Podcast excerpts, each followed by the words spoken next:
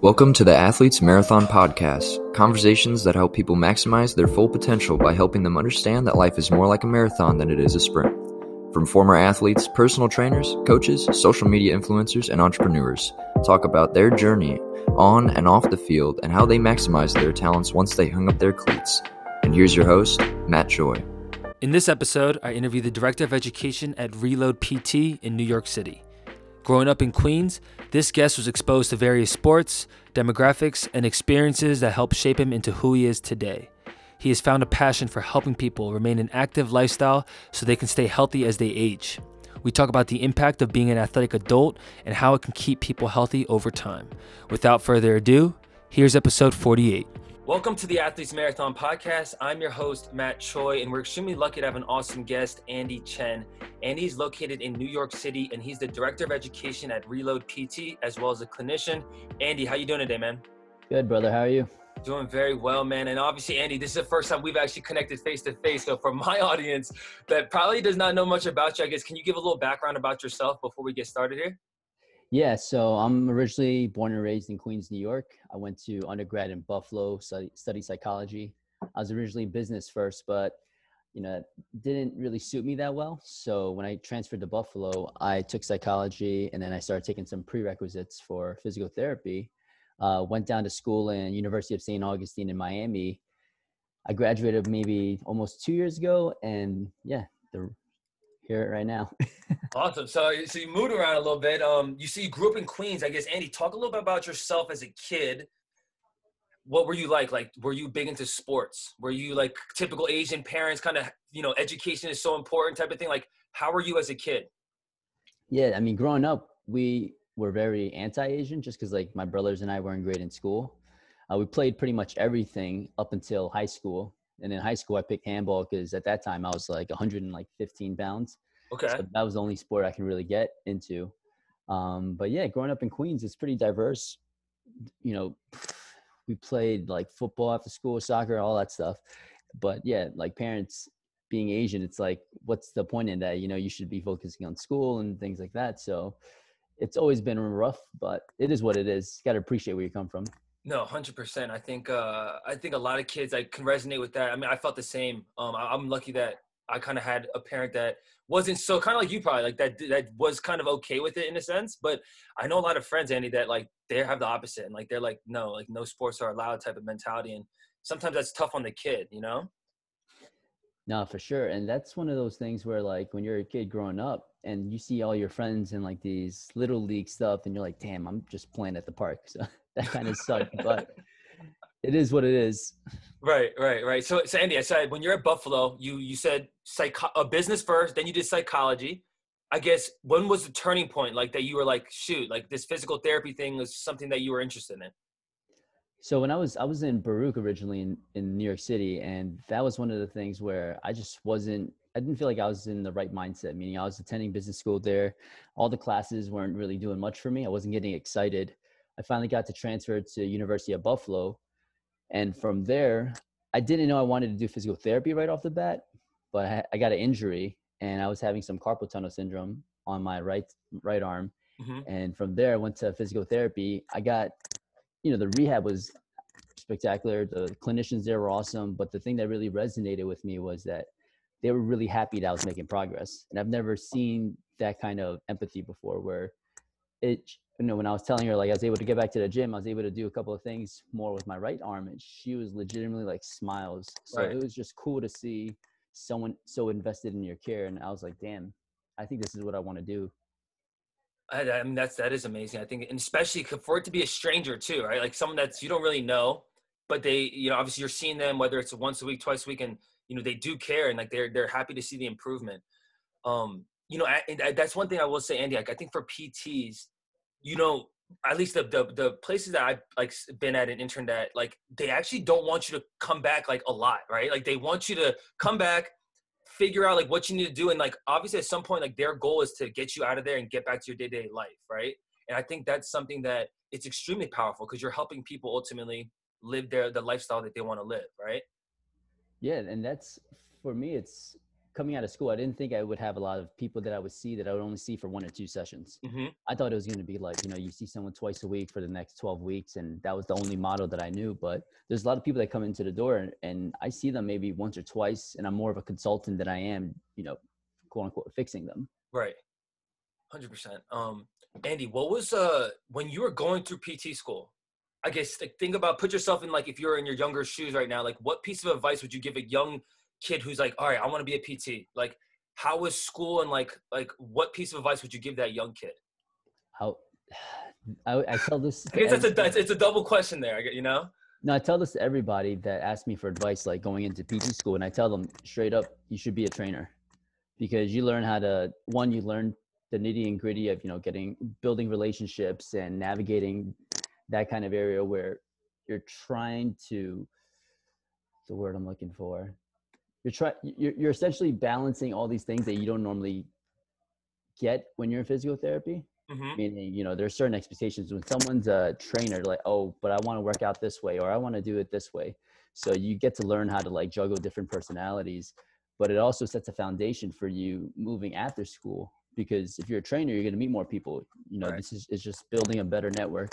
Because I think a lot of physical therapists think, oh, you know, I should just learn from physical therapists or I should, you know, just network with other physical therapists. But you should really build a network within the community. Doesn't matter if they're a group fitness instructor, personal trainer. I just think that you should know everyone within the community. Uh, that, I love that. That's I think that's a that's a great piece of advice. And um, I guess Andy, talking about more when you were like a student as in in graduate school, like was there like any moments where you're like, damn, this is tough, like just studying and constantly reading? Like, was there any moments for you that were like, damn, is this what I want to do, or like were you kind of pretty headstrong with it? No, it's pretty headstrong with it, honestly, because when I, I applied to PT school, I got eight. I applied to 18 different programs. Mhm. I only got one interview, and then from that one interview, I got waitlisted, and ultimately I got selected. But I wasn't a great student at all growing up. Like high school, I think my average GPA was like a 77. I was in academic probation twice in undergrad. Okay. Graduated with like a two seven. So like when I got into school, I was like, this ain't like I'm not playing around anymore. Yeah. I just got to get this done. But physical therapy school, it's like for me, it was I don't want to say it was easy, but I never really, I never really thought twice. You know, like Okay. I, I knew it's what I wanted to do, and I- it's the best I ever did academically ever. So I was like, pretty It sounds almost like Andy because you found a passion or you found something that you really enjoyed that you're willing to put the the effort into it, right? No, yeah. So, and that's what people say, like, what do you do when you don't work? And I'm like, most of the time, honestly, I'm reading about how to get better at work. It's it's not good for the long term, but I think in the short term, you know, when you're younger, you just gotta keep your head down and keep working. Try to get better, make a name for yourself, get to meet other people. Hundred So- percent. I and it, it's uh you know I feel very similar in the sense that and it being like a you know being Korean. Are- you Korean or are you I'm Chinese. you're Chinese? Okay, yeah. So we're still I mean still Look, it's kind of like family still, but Yeah. um you know as I like went to play college football, you know I told my my, my mom- I told my my mom this like years down the road of like I hated school too. Like like honestly, like I would be so honest and be like, yo, like I found so many ways to cheat on tests and quizzes and like you know, su- especially subjects that like I did not really care about. But to your point, when you find something that you enjoy and you start applying yourself, I think as humans we impress ourselves with what we're actually capable of when you dedicate your time and and, and some money in a sense too, um, to to push forward a dream or a passion. And I felt the same way when I got into the training space of just like, damn, like I know the NASM is super easy to pass, but like even for me, like Andy, that was like, all right, you sit down and you got to read 20 chapters, right? And like actually put yourself into the textbook and also apply it into actual training in the training world. But I think that uh, when you find what you love to do, and I think if you're a kid listening to this, it's a lot easier to to commit yourself when you have a passion for something versus just doing something because your parents or your friends are telling you that, oh, I think this would be good for you. So I think, and that's the only reason I'm highlighting that because I think a lot of kids will resonate with that. No, man, and you're right. But the one thing I didn't realize was that like it's still hard. You know what I mean? Like you find your passion, and it's still hard.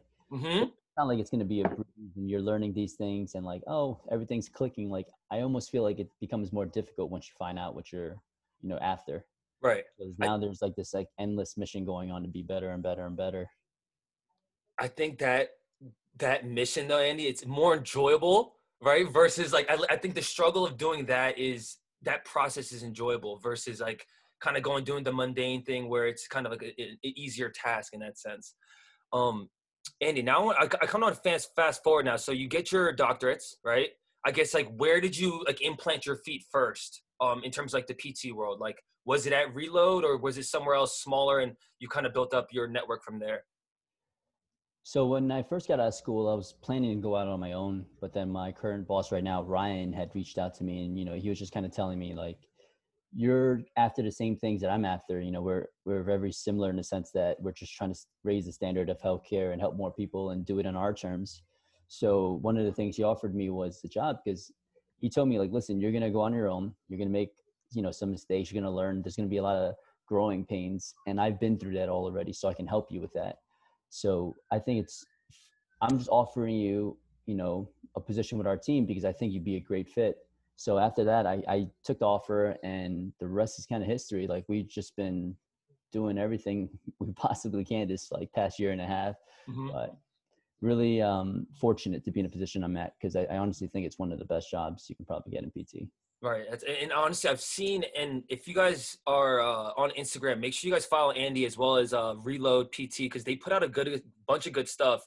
Um, Andy, I want you to kind of talk about you know your guys' like thought process and your your mentality when it comes to PT, specifically at Reload, and how you guys kind of um, create a program even for general people and how it's kind of it's not your passive modality, right? So I guess talk about that in that sense. Yeah, I mean, we always believed in like an active approach, a functional approach. Can what I've been saying recently is that it's scalable, meaning if I can look at the way you move and I can implement a couple of exercises and all those exercises are scalable and they're relevant to your goals, that means that once I know you can do a calf raise, I can probably get you back to running. Once I know that you can do a squat, I can probably help with your knee pain because all these things are scalable. A body weight squat becomes a goblet squat, becomes a front squat.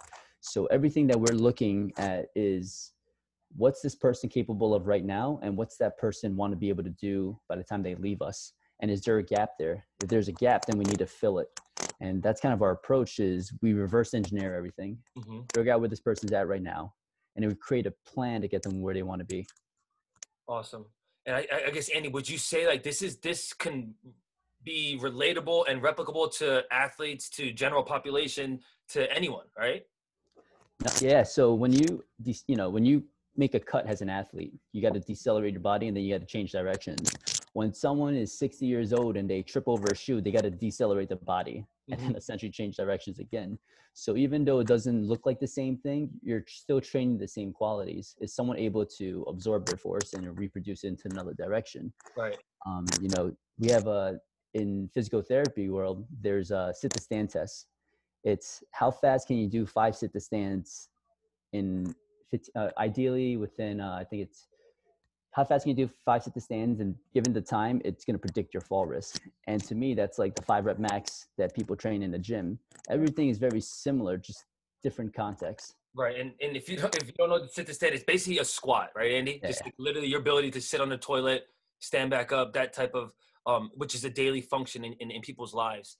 Um no i love that andy and i think uh did you guys get pushback from more general pop where they're like but but Andy, like Dr. Andy, like my, you know, my back hurts, and I think that this is gonna make. I'm, I'm nervous to do this movement, right? Like an RDL or something where they're they're in a hinge position and then maybe their back is more exposed. Do you get pushback a lot from more of your general pop?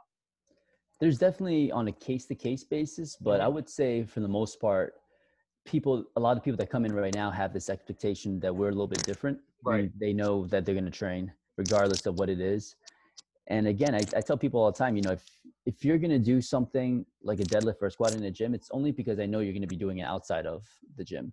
So we're using exercise as a vehicle to improve your life outside of the gym. Because mm-hmm. it's inevitable. We're going to deadlift we're going to squat we're going to lunge we're going to do all these things carries when we're outside of the gym. So it only makes sense to train it. Right. No, I like that. I love that. Because I think uh, honestly, that's I, I, feel like from even the because like my some of my clients as a trainer are a little bit older, and sometimes they become very apprehensive with like even new movements, Andy, where it's like, oh, like but we haven't done that before, and like I don't want it to like mess up my golf swing, right? Because a lot of them have hobbies, and obviously for me as a trainer, I'm just trying to make sure that they're active in their day to day life, but also that they can remain healthy for their hobbies. But I think sometimes like as they get as people get older, you get a little bit more scared of change in general. I think, and I think a lot of times that kind of pushes your mindset to be a little bit smaller because you don't want to try new things. And honestly, I think it's something that I need to work on more with them to like slowly challenge them because I always throw in like one or two new things that are like just like small progressions to a movement that they've been already mastered, right? And I think that mentality is, is awesome to have because like you said, like your day-to-day movements can be replicated in your workouts. And if you can do them there, then you should be fine in your in your day-to-day life, right? Yep. And that's the tough part too. It's like certain people have these certain they like workouts or certain exercises and they want to stick to the same you know exact regimen mm-hmm. and that's where i kind of you know someone coming into me with pain or experiencing you know a lot of discomfort persistent discomfort this is where kind of the interview comes into play and i asked them like you know what are some things you've tried and what are some things that you feel like helped didn't help because most of the time someone's coming to you they're oh someone's coming to me for discomfort i've got to figure out why.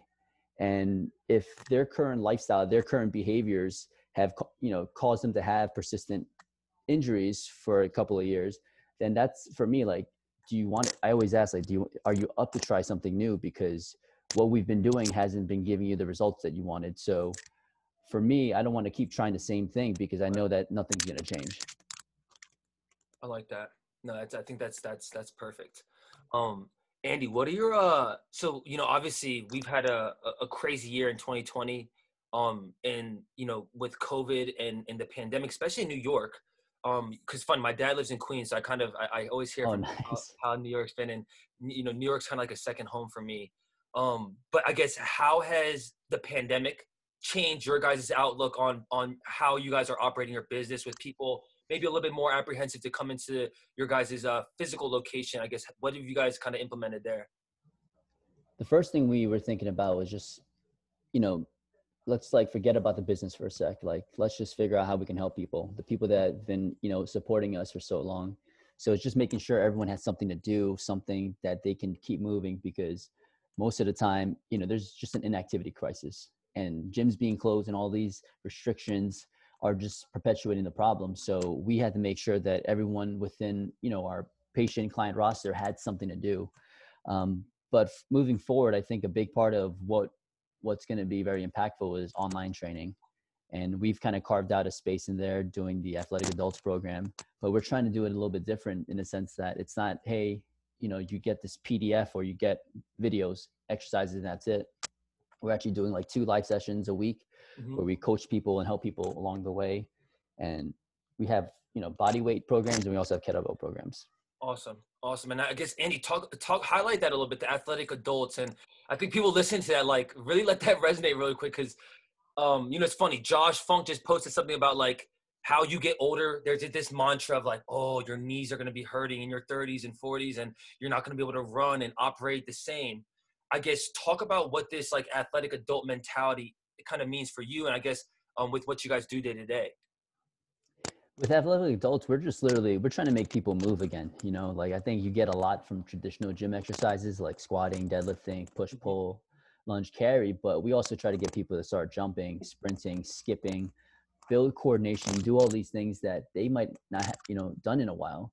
So to move like an athlete, I just feel like you have to train like one. So what do athletes do? You know, they a lot of them sprint, a lot of them jump do all these kind of plyometric training. So big part of the program is getting people used to plyos again. Because one of the things we always say is life never slows down. So we have to train fast. Yeah. That's kind of where we're bridging that gap of it's just not typical resistance training.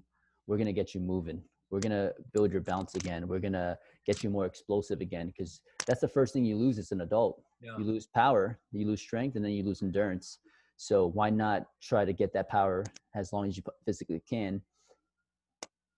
No, I love that. I mean, it's, I think it's I think it's awesome. I mean, I, I think for me, Andy, I've always like have that mentality of like, you know, I want to defy the odds. Like, you know, when I'm in my 30s, 40s, I want to be able to still like go run five, 10 miles, like do what do whatever like that you want to do, right? And ultimately, not everyone's a runner, but to your point, you can do like you know squat jacks, like that little ability to do a quick plyo, like something small even, and I think it is important because to your point, I think the first thing that goes is like that power. Like no, not how many people in their 40s or 50s are doing like box jumps anymore, right? And, and not common.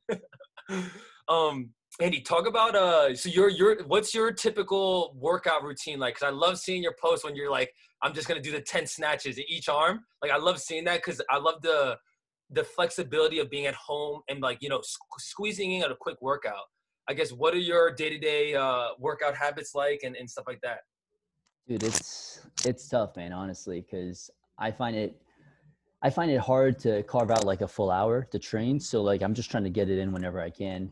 Um, but like I've I've got like a little note on my phone with you know my one hour workouts if I have the time, like some stuff written down, and I have notes on my phone for like 20, 30 minute workouts, sometimes 15 minutes. Whenever I can just train, I'm gonna train. But ideally, right now, I'm mainly just kettlebells. You know, like if if I have clients all day, then I'm doing 10 snatches right, left, and I'm gonna try to get five rounds randomly throughout the day. Um, if I can, um, you know, carve out an hour, then I'll do more of a, like a powerlifting thing where I'm gonna bench, squat, or a deadlift. But if it's quick, man, like set a timer for 20 minutes, and I'll do like an EMOM with kettlebells.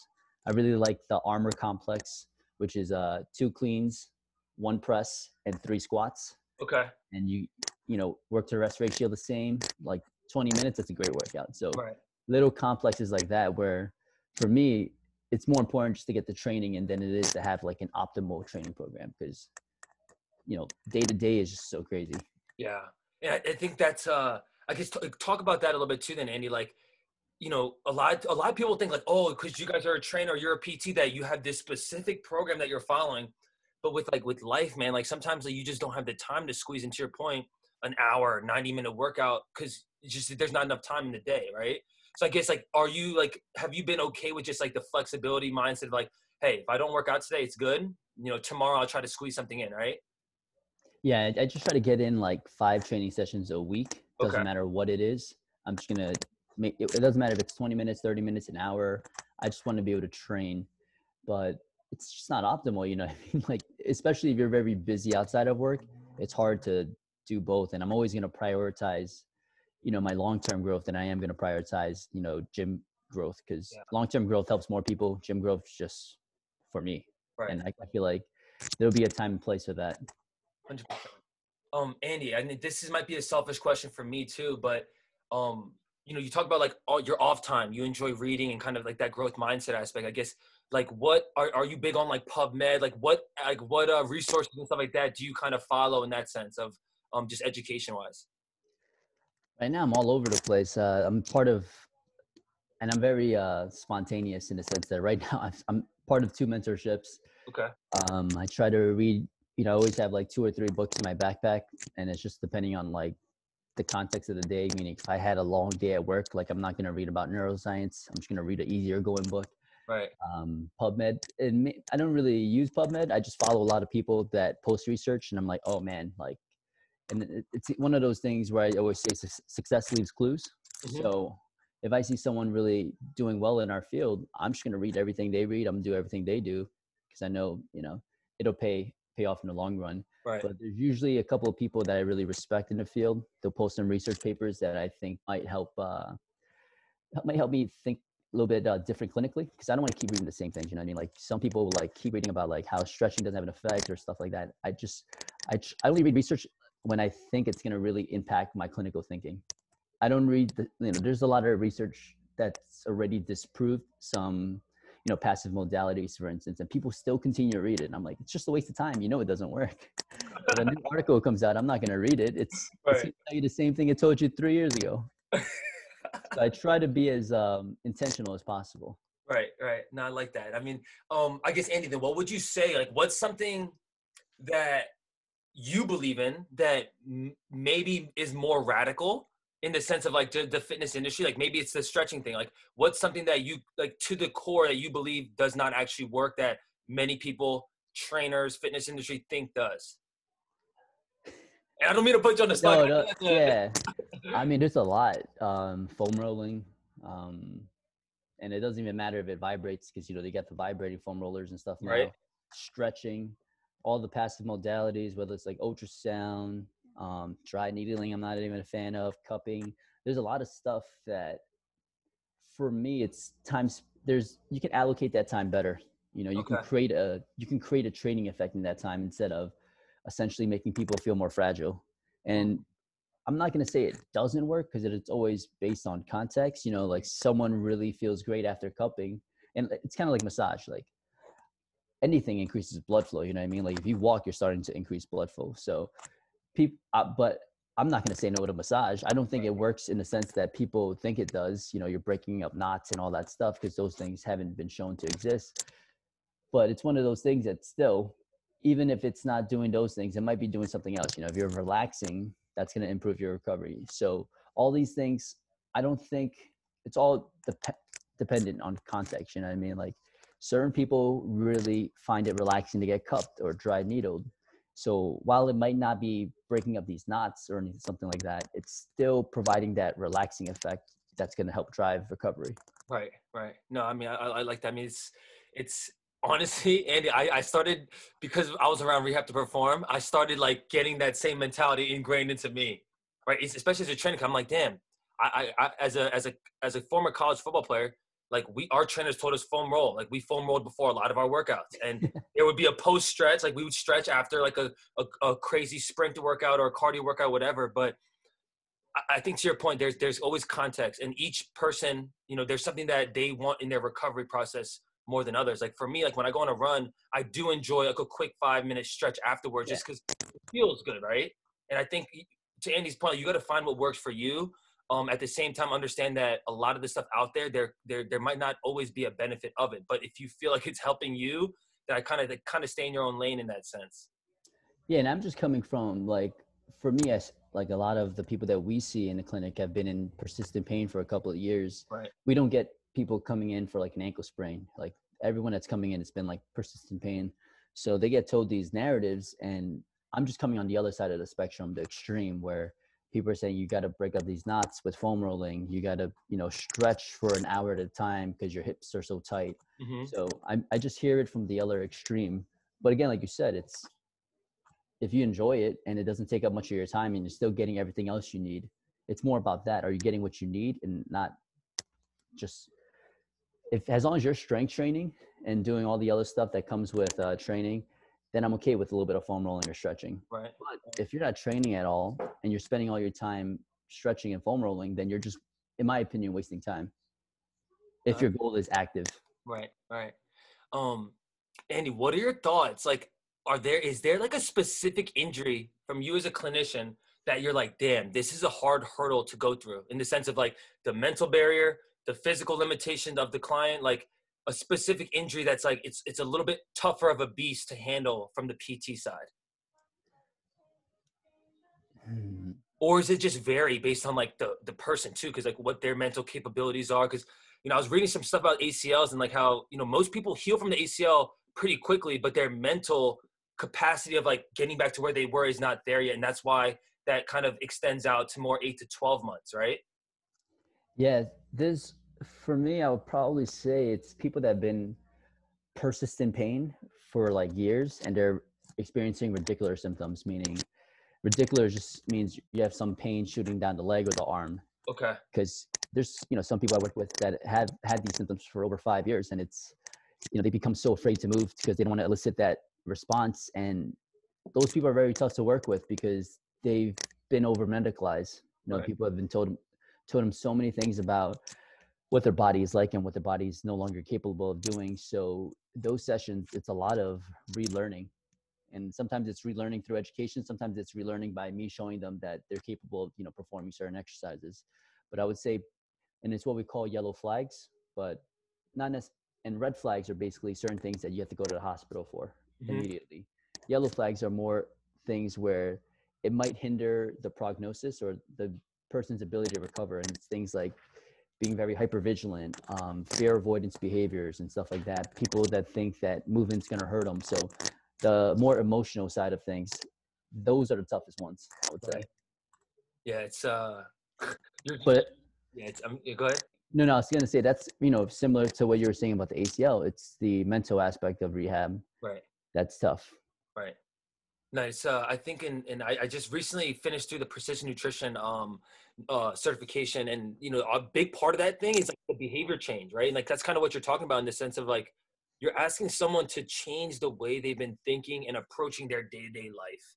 and ultimately that's not a that's not a conversation of just like hey cut out the junk food and like you better eat more vegetables like you need there needs to be a barrier of entry that that conversation needs to be handled a lot differently because that other person responding that message might not uh they might not take it in the same way um so i think yeah to your point like the, the ability to have i think it comes back to empathy and like Yeah. you know being a human right ultimately and like i think connecting and, and being able to resonate with where they are and you know trying to work around with you know their limitations as well as what you know that you need them to do. That's for me that's the future of healthcare right? It's behavior change. It's understanding that most of the time we're trying to get people to do things that they normally don't do. Right um, people think like the future of healthcare is like these fancy tools and these fancy techniques but at the heart of what we do is just behavior change. Yeah. we're trying to get people to change their behaviors whether it's in physical activity and from your perspective a nutritional standpoint but those are the things that are going to make the long-term difference. Yes. not a sh- cool shiny new tool and i tell this to you know all every clinician that they ask me like oh what's what do you think is the future of you know pt i'm like it's behavior change. We've got to get people changing their behaviors changing those activity um physical activity guidelines getting people moving Hundred percent. I love that. I love that. Um, Andy. I mean, obviously, how old are you, by the way? i'm 27 Oh, you're 27. You're a couple years older than I am. I guess in this very young life that you've lived so far. I think we're people over they overvalue age. I think uh, you know after you pass 21, people think that you're old as hell. I mean, I guess that's maybe just millennials. But um, through this point, I guess is there any any any regrets that you have that maybe you you know you did something else that could have got you to where you are faster or whatever? Like, is there any regrets that you have um, from the past couple years here? honestly no like i don't think i'd be the person i am right now if i was like fucking straight a students and doing all that stuff Mhm. growing up. Like I lived a very unorthodox lifestyle for an Asian kid coming up, but there's no regrets. You know, what I mean, like I'm I'm very happy with with where I'm at right now, and there are certain things I wouldn't have been able to experience. You know, I met my girlfriend in PT school, Mhm. adopted my dog in Florida, so like those things are a big part of my life, and I don't think I'd have that right now if I was because I, I applied to schools outside of New York City because New York City it was too competitive Right. if I had good grades, I probably would have ended up in New York City. So for me, it's like where I'm at right now. I'm just happy with. I don't. I don't think I can uh, retract anything. I'd, I'd be okay with it. I love it. I love that, man. I love it. Um, I guess this is the last one having the main questions. Um, who are uh, who are some of your like biggest motivators? Whether it's you know people in the PT space, maybe it's parents or you know you know loved ones or whatever it might be, or or, or someone that you don't know that you just admire. I guess who are some people that you you really uh, that motivate you? For sure, my parents, like you know, being Asian, it's just you see the struggle that they go through growing Yeah. up, and like my dad used to always come home with like shoulder problems because he was a chef.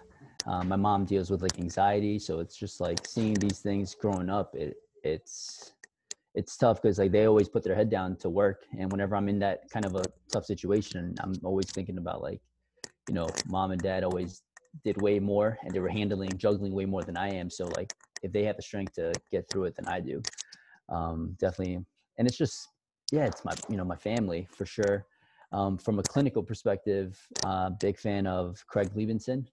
He's a chiropractor la sport and spine. Um, he's just one of those people that he's just a wealth of knowledge. He's helped our team tremendously and he shaped my views a lot in rehab.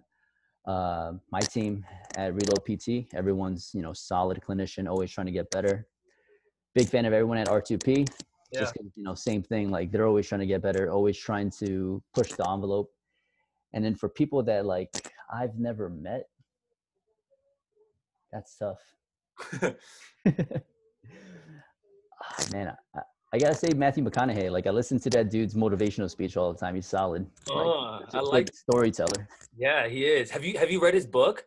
not yet not yet You should check it out. I, I, I, one of my clients actually gifted that for, for, for me for Christmas, and I, dude, I finished it really, really fast. But it's an amazing book. You'll probably like him even more. He's he's got he's very captivating you know what i mean? Like it's someone where when he's speaking or when he's there it's like oh man. And i'm saying this like i've met him but like you know No, sometimes I, I watch these youtube graduation vid, you know speeches from matthew mcconaughey and i feel like i could do anything after. So to elicit that kind of response? It's powerful. yeah it's powerful. It it's is. No, I, I would, uh, Andy, then definitely check his book out because uh, he, I mean, he talks about his whole journey and then how he kind of, uh, how he kind of blossomed into who he is today because he wasn't always that guy and it's uh it is it, it's a great book. Definitely get that and let me know it, it, once you read it what you think of it. um, I guess just one of the last main questions I have for you, Andy, is um, for someone like me and maybe people that are personal trainers or, or in the fitness industry, what can we do to to better educate ourselves to get more of the mindset of a PT and a clinician like you, right? Like in the sense of like creating our programming very similar to to what you do with people that are hurt, but if they're not hurt, kind of having that instilled in them early so they don't have to deal with the injuries later down the road, you know? The I would say, you know, obviously the stuff that we were talking about before, just kind of reading and broadening your right. knowledge base. Um, if you're always learning about the same thing, then that's the only thing you'll see. So one of the things I I think everyone should read about is just in general pain science, stress science. Um, those two are definitely things where I think it would really help tremendously because when when you understand stress science, you know you got a bunch of and then maybe it's more common in New York, but you got a bunch of weekend warriors working their stressful nine to fives, and they come in and they're stressed out, and then they go to these um, high intensity group fitness classes, and it's mm. adding more stress to a very stressed out person already. You know, just understanding these basic things where you have to let you have to give the person an opportunity to recover. Right. You know, but also the and then on the pain science side of it, it's just being more cognizant of how we speak to people. You know, like I try to not say things like activate your glutes or, you know, so and so muscles asleep.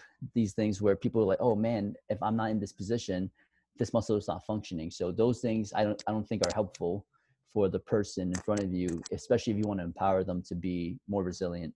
Right. No, I like that. I, I love that. I definitely uh um you know after after we talk, I definitely want to get some uh some of those resources for sure. Um but Andy, so this is now we're gonna transition here. This is gonna be a little bit lighter topics here. Yeah. Um, this is the hot takes, and basically, I'm gonna just throw a couple questions at you, and I want you to just fire away with what comes top of mind. Okay? Gotcha. First one, favorite book. Favorite book. Damn, this is so hard. um, anti-fragile, Nassim Taleb. Anti-fragileness. No, anti. Uh, it's anti-fragility, I think. No, anti-fragile. Anti-fragile. Okay. Yeah. I I, th- I don't think that's ever been said here, so I'll have to check that out. Anti-fragile. All right, sweet. Um, next one, favorite cheat meal slash like fast food spot that like is a go-to for you. Oh, not a go-to, but man, I love Popeyes. Oh, I love it. Great choice, Popeyes. It's sweet. Um, last one I have for you, favorite athlete of all time, any sport, generation, era, whatever. Favorite athlete of all time? Man, I gotta say LeBron. Like, just because like there's so much more to him than just athleticism. Right. You know, the dude's just crushing everything In, inside the game, outside the game. Like, just phenomenal. Yes, and I mean, I, I think uh, he's a great example of define. Him and Brady are defying the odds of you know as you get older, can you still perform? And I think that they're both great examples of that athletic yeah, adults. yeah, we got to get them on the program. Hell yeah, there you go. um, all right, Andy. Now I want to get uh just get a chance for you to for people to connect with you. I guess what's the best way for people to reach out if they have questions or, or looking to get into your program or whatever it might be. Yeah, you can follow me on doc at Andy Chen, and my team is at reload.pt, and those are the two easiest ways to kind of connect with us. Sweet. And guys, I'll put that in the show notes so you guys will uh, have the chance to kind of uh, follow Andy there and his team um, Andy, the last thing, this is the final part, I swear. Um, this is the final take. And this is honestly one of my favorite parts of the show where I kind of leave it for you to kind of close this out. And you can do that with a question for the audience, maybe a piece of motivation, something encouraging, or maybe just something that's been on your mind over the past years. We've been in quarantine. I guess uh, this is just your time to take the floor and you can kind of close us out of here. Yeah, I'll say, you know, if we keep doing the same things, we're always going to get what we always get. So one of the things I've always very passionate about is just figuring out what I can do to change. You know, if I'm stuck in a rut, like what can I do? It could be something as simple as walking a different way to the train, eating a different meal. But most of the time, we stay in these ruts because nothing changes. You know, being someone that deals with anxiety constantly and always thinking about these stuff, one thing that's really helped me is just changing something mm. for the mm. sake of it. You know, just I I I can't. For me, it, it gets crippling to the point where sometimes like I'm afraid to step outside. But I think one of the things that people should always do is just try to do different things. You know, it doesn't matter if it's something small, just pursue different avenues, step outside your comfort zone, and that's what's really going to help you grow. I love it. I love it. I love it. I love it. Look, change your environment. That's uh one of the best one of the best pieces of advice that you can give anyone. All right. Um, that is amazing, Andy. I appreciate you being a guest, man. This was uh, awesome, and honestly, for the first time, us just getting to catch up. This is uh, I appreciate you taking the time just to be here. No, for sure. Appreciate you, Matt. Of course, of course. This is episode 48 of the Athletes Marathon podcast. My name is Matt Choi, and we are signing off. Thank you for listening to the Athletes Marathon podcast. We want to make sure you stay connected with our guest, so we'll have access to the show notes and our latest episodes on our website. Head over to www.theathletesmarathon.com. And if you enjoyed the podcast, we would love for you to subscribe, rate, and give us a review on Apple Podcasts. Until next week, thanks again for listening.